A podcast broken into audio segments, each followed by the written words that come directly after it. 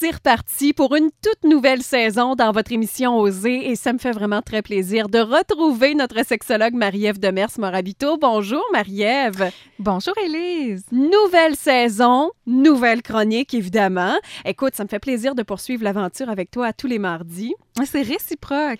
Et on va commencer ça en grand ce soir en parlant des mythes sexuels. Parce qu'étant donné que tu es sexologue, euh, t'en entends toutes sortes de choses dans ton bureau. Et ce qui est dommage, c'est que souvent, euh, on croit dur comme fer à certaines choses en ce qui a trait, entre autres, à la vie de couple, à la sexualité. Et souvent, il n'y a rien de plus faux. Alors ce soir, on va commencer en parlant de la pénétration. Pour bien des gens, c'est ça, une relation sexuelle complète, même, j'oserais dire, une vraie relation sexuelle, point.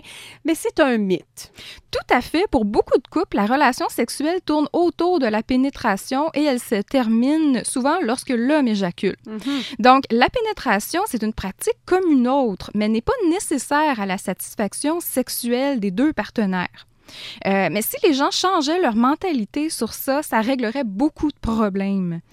Ouais, mais il y a peut-être des gens qui se disent ben oui mais là euh, c'est comme le, le, but là. Quand on commence à être excité ben ça se dirige vers ça. On veut une pénétration et euh, c'est beau les caresses mais qu'après quelques minutes on sait plus trop quoi faire. Peut-être qu'on manque d'idées de créativité. Ça manque ça peut-être à nos vies sexuelles? Oui je crois qu'on doit développer notre créativité se laisser aller dans la sensualité dans les caresses de de connaître le, plus le corps de l'autre. Euh, je trouve qu'on va vite à la pénétration puis quand il y a des qui ont des, des, troubles érectiles, ça fait en sorte que euh, les gens font moins l'amour parce que c'est axé sur la pénétration. Mm-hmm. Et c'est triste que les gens, euh, justement, arrêtent d'être proches, d'avoir cette proximité-là, d'avoir ce partage-là ensemble à cause de la pénétration. Donc, Ouais. si on arrêtait de focuser là-dessus, puis plutôt de focuser sur les caresses, sur la tendresse, ça réglerait bien des choses et les hommes auraient moins d'anxiété de performance. On va parler d'orgasme aussi. Euh, bon, euh, tu le disais, souvent une relation sexuelle, ça commence, bon, avec la pénétration, ça se termine lorsque l'homme euh, a une éjaculation. Et là-dedans, ça veut pas nécessairement dire que la femme a toujours un orgasme. Il y a des hommes aussi qui peuvent avoir de la difficulté à l'atteindre. Et quand on n'y arrive pas de part et d'autre, c'est comme si euh, ça, ça a rien servi, là. Ça fonctionne pas, c'est pas bon, c'est une relation sexuelle gâchée, on met ça aux poubelles. Ben, c'est dommage de voir ça comme le but absolu de la relation sexuelle. L'orgasme, c'est pas un but en soi, c'est plutôt, euh, faut voir ça comme un voyage. Hein? Quand on se rend à la destination, ça peut être très plaisant. C'est la route aussi C'est qu'il la faut route, apprécier. Absolument. Et c'est les préliminaires, c'est les caresses, c'est la montée du désir, de l'excitation qui peut être très intéressant. Euh, malheureusement, dans mon bureau, je vois souvent des hommes qui sont euh, un peu, qui mettent beaucoup de pression sur leur blonde. Ah oui? euh, parce qu'ils veulent lui donner un orgasme, surtout parce que c'est ça augmente le C'est valorisant, c'est ben valorisant, ils se sentent virils Mhm. lorsqu'ils réussissent à donner du plaisir sexuel. Mais ils, ils prennent pas en compte que pourtant, ils ont donné du plaisir sexuel. Euh, c'est pas seulement par l'orgasme qu'on a du plaisir. Donc, il y, a- des femmes qui ont du mal à obtenir cet orgasme-là. Euh, il y a des moyens d'y arriver, évidemment, mais ça ne doit pas être une obligation pour avoir une relation sexuelle. Là, on a les bras pleins de mythes sexuels. on en a d'autres pour vous. Restez à l'écoute dans une quinzaine de minutes à peu près. On va parler notamment de troubles érectiles. On est de retour pour une toute nouvelle saison de votre émission Oser avec notre sexologue Marie-Ève Demers Morabito qui sera là bien sûr à tous les mardis. Et ce soir, Marie-Ève, on commence en parlant des mythes sexuels. hein. On en a plusieurs.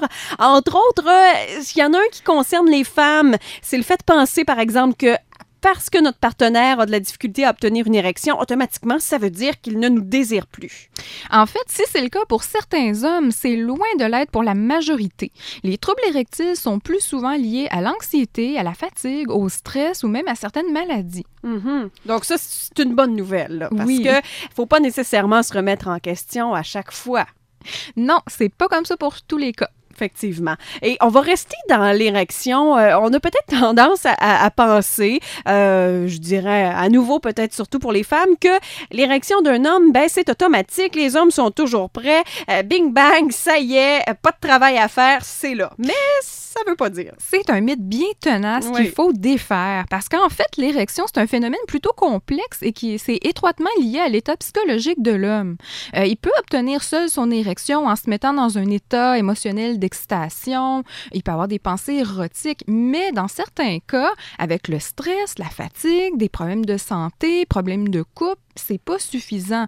Donc souvent, ça prend une stimulation manuelle pour qu'il y ait euh, une, une érection. Euh, Il y a beaucoup de femmes qui comprennent pas qu'elles doivent faire ça. L'homme qui a 18 ans va avoir une érection facilement, mais quand, en prenant de l'âge, c'est un petit peu moins facile, c'est un peu plus Mhm. complexe. Donc, c'est normal qu'il doit y avoir une stimulation manuelle pour avoir une érection. Donc, ça change. Il faut, faut savoir ces choses-là parce que ça a un impact sur notre vie sexuelle, hein, qu'on le veuille ou non. Si on s'imagine certaines choses, euh, on n'en parle pas à notre partenaire et puis ça peut mener finalement à des conflits, à des déceptions, peut-être même à la rupture.